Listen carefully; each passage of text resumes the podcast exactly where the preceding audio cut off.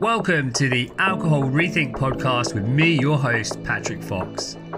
This podcast is for the guys out there who question the role that alcohol plays in their lives, men who want to stop drinking and don't know where to go or how to start. We're going to cover all of that and more. Let's go.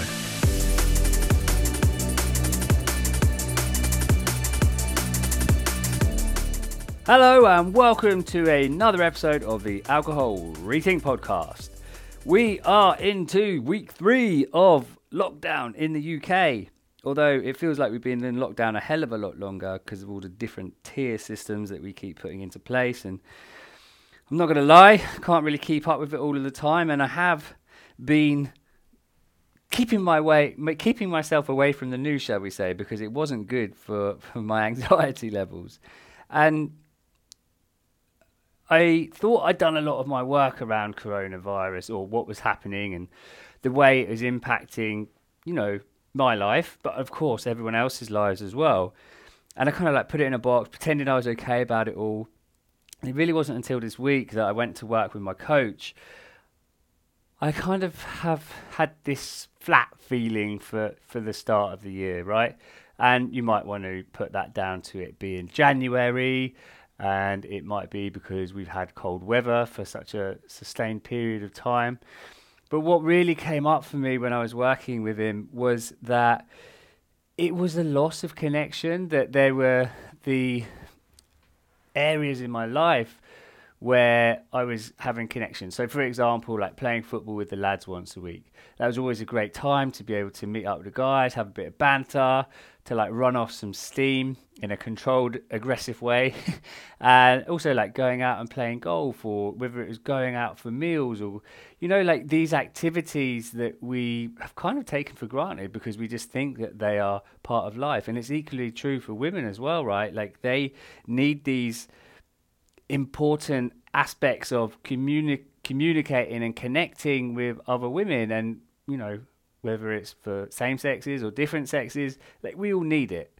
And we've been incredibly lucky i guess because we've been able to use platforms like zoom and and whatever other ones are similar to that.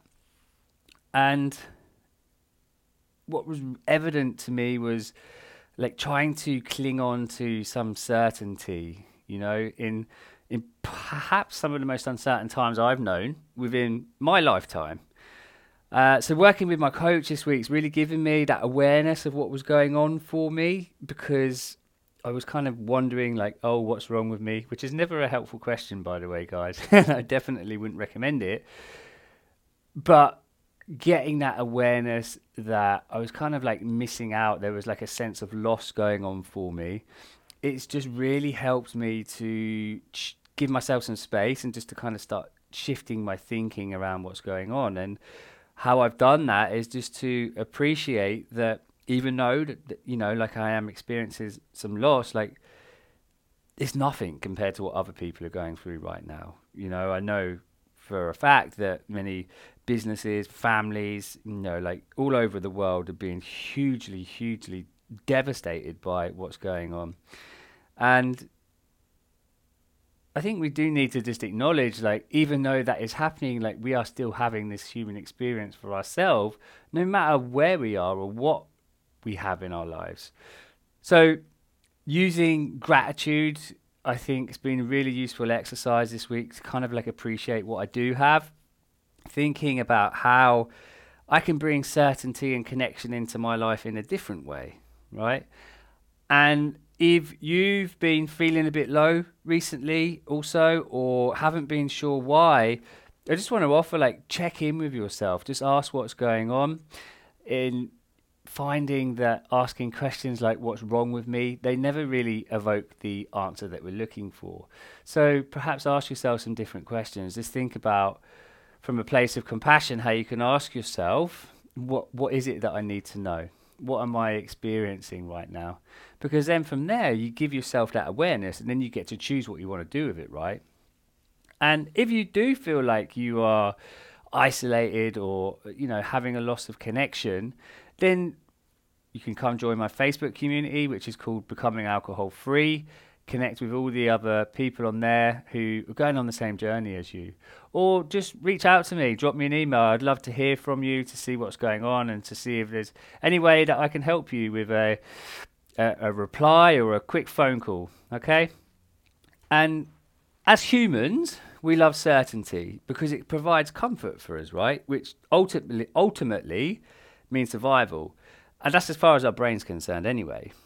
So even when you find yourself drinking when you don't want to or thinking that you don't have control over what you're doing, it's just because your brain has classed that as comfort, even though it feels like shit, right? And it's what your brain expects. Like it expects to get the alcohol, and when there's no alcohol, that means discomfort or it means uncertainty. So we just like be aware of that as we go through this uh, podcast for you today. Which brings me on to today's episode, actually, which is called Identifying Sober. It could even be called Identifying Sobriety. Maybe I like that more. And, and what I want to talk to you about is how, when you come to stop drinking, you might want to identify yourself as someone who doesn't drink. So, for example, here's a few words that people may use when they stop drinking, right? So, sober, sobriety, abstaining or abstinence, dry, alcohol free, non drinker, or clean. You know, and I'm sure there's many others as well.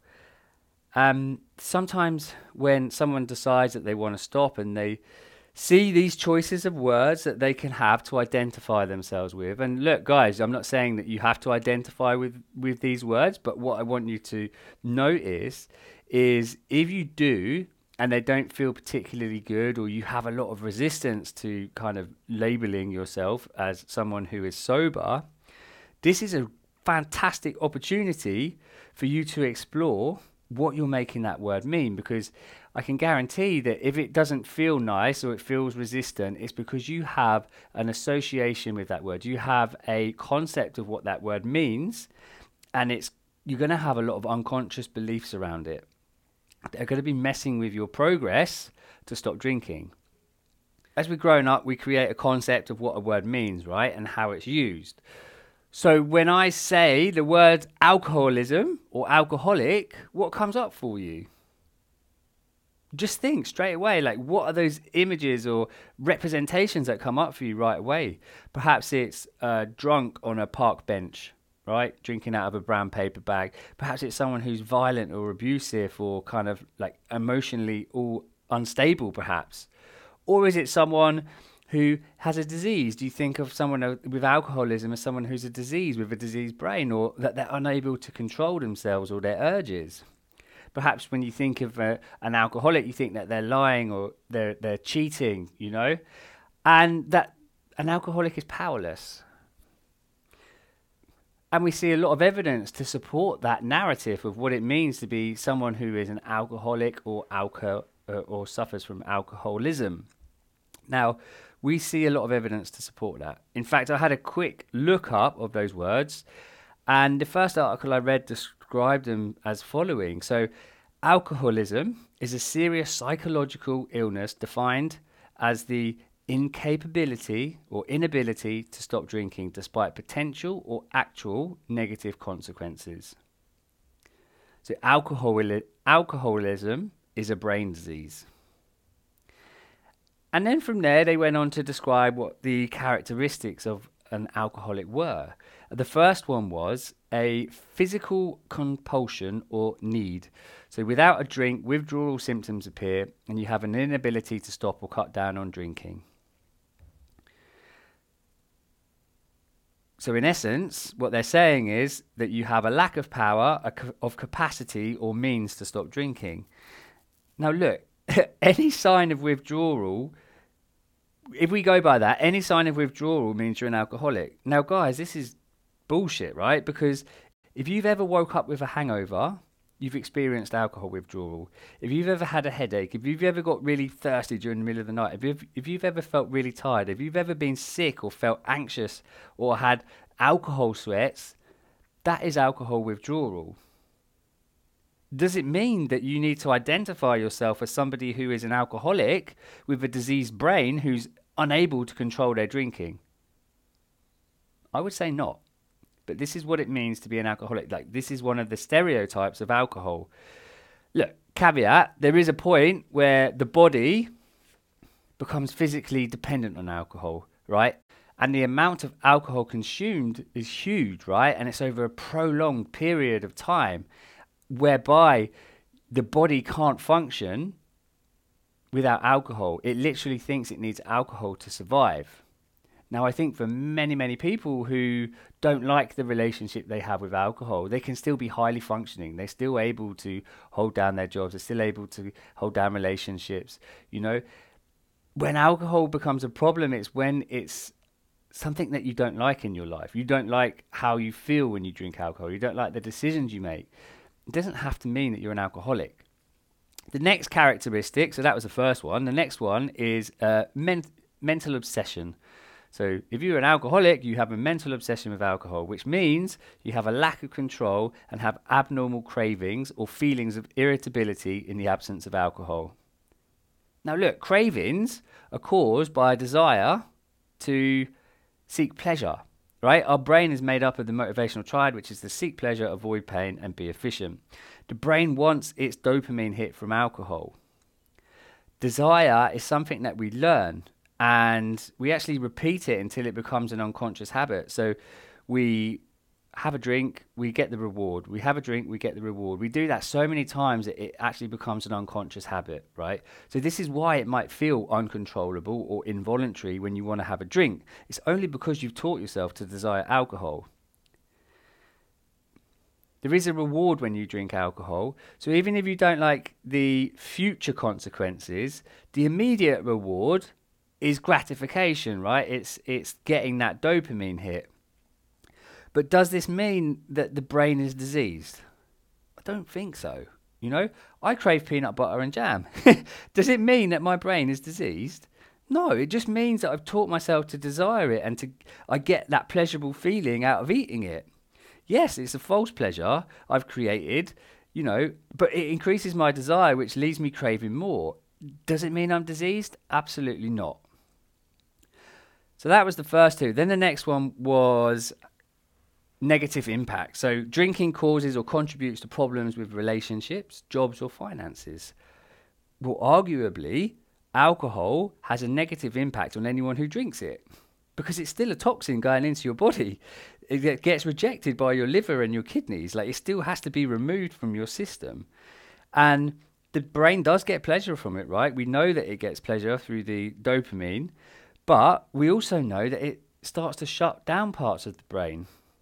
Look at slurring, for example. When someone starts slurring, we just think, right, they're drunk, right? That's the reason why they're slurring. But when you look at it scientifically, the reason that they're slurring is because the alcohol has literally started to shut down that cognitive ability in their brain, part of their brain. And then the final characteristic of what it means to be an alcoholic or someone who is alcohol or has alcoholism was lying, downplaying and hiding. So being dishonest with yourself and others about how much and how often you drink.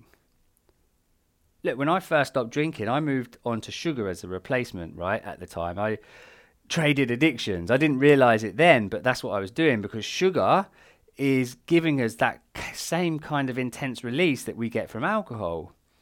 And I would hide how much sweets and chocolates I was eating and how many biscuits that I was eating. Does this mean that my brain is diseased? Again, no. The reason why I was doing those is because I had shame. I had embarrassment about what I was doing because I felt like I, it was uncontrollable. Except now, doing the work that I do, I realize it had nothing to do with my self control. It's just that I taught myself to desire that dopamine release. I wasn't getting it from alcohol because that was something I knew I did not want to go back to. So instead, I started using sugar instead. And the reason I share these characteristics with you and what the words alcoholic or alcoholism mean is that you may even identify with some of them, right? I mean, I would. I would say that I can identify with all four of those reasons of what it means to be an alcoholic. And not just with alcohol, I can see how it actually shows up in different areas of my life as well, especially when we look at sugar, right? But does it serve me to think, or does it serve you to think that you have a diseased brain, that you have no control, and that you're inc- incapable of stopping yourself? Fuck no. Even in the medical world, if we say, you know, they're moving away from the word alcoholic and instead they're replacing it with alcohol use disorder. For me, it still has the same misguided, disempowering ramifications, you know, the stereotypes and the judgments and the shame wrapped around it all. All right, rant over. but it does bring me back to the start of the episode which is identifying sober. So when people decide that they no longer like the relationship they have with alcohol, they might consider what it means to be someone who doesn't drink. So when I first stopped drinking, I didn't like calling myself sober. Because in my mind, the opposite of sober was, you've guessed it, being an alcoholic. Now, look at all of that information we've just seen about what it means to be an alcoholic all of that conditioning that we receive, all of the stereotypes and judgments and perceptions to be labeled an alcoholic. So if calling myself sober meant I used to be an alcoholic, well, I sure as shit did not want to be associated with that. And even now, when I tell people I'm sober or that I don't drink, often, and this isn't always, this is perhaps a little bit of a generalization, but people's minds will go to that place of being an alcoholic or thinking of me as someone who had like a drink dependency problem. Now, perhaps I did. Perhaps I, you know, did, and it doesn't really matter. Like, I just didn't like the relationship I had with it. So people think I've like had this massive battle with alcohol, and they they go to all of those stereotypes we talked about, right? Like park benches and all of that stuff. But as time went on, and I kind of like settled into my life as somebody who's a non-drinker or sober, I began to change what it meant to be sober for me. Like I redefined what sobriety is. And I let it be okay that other people might make up a story about why I don't drink. No, because guess what? I have fuck all control over what they think.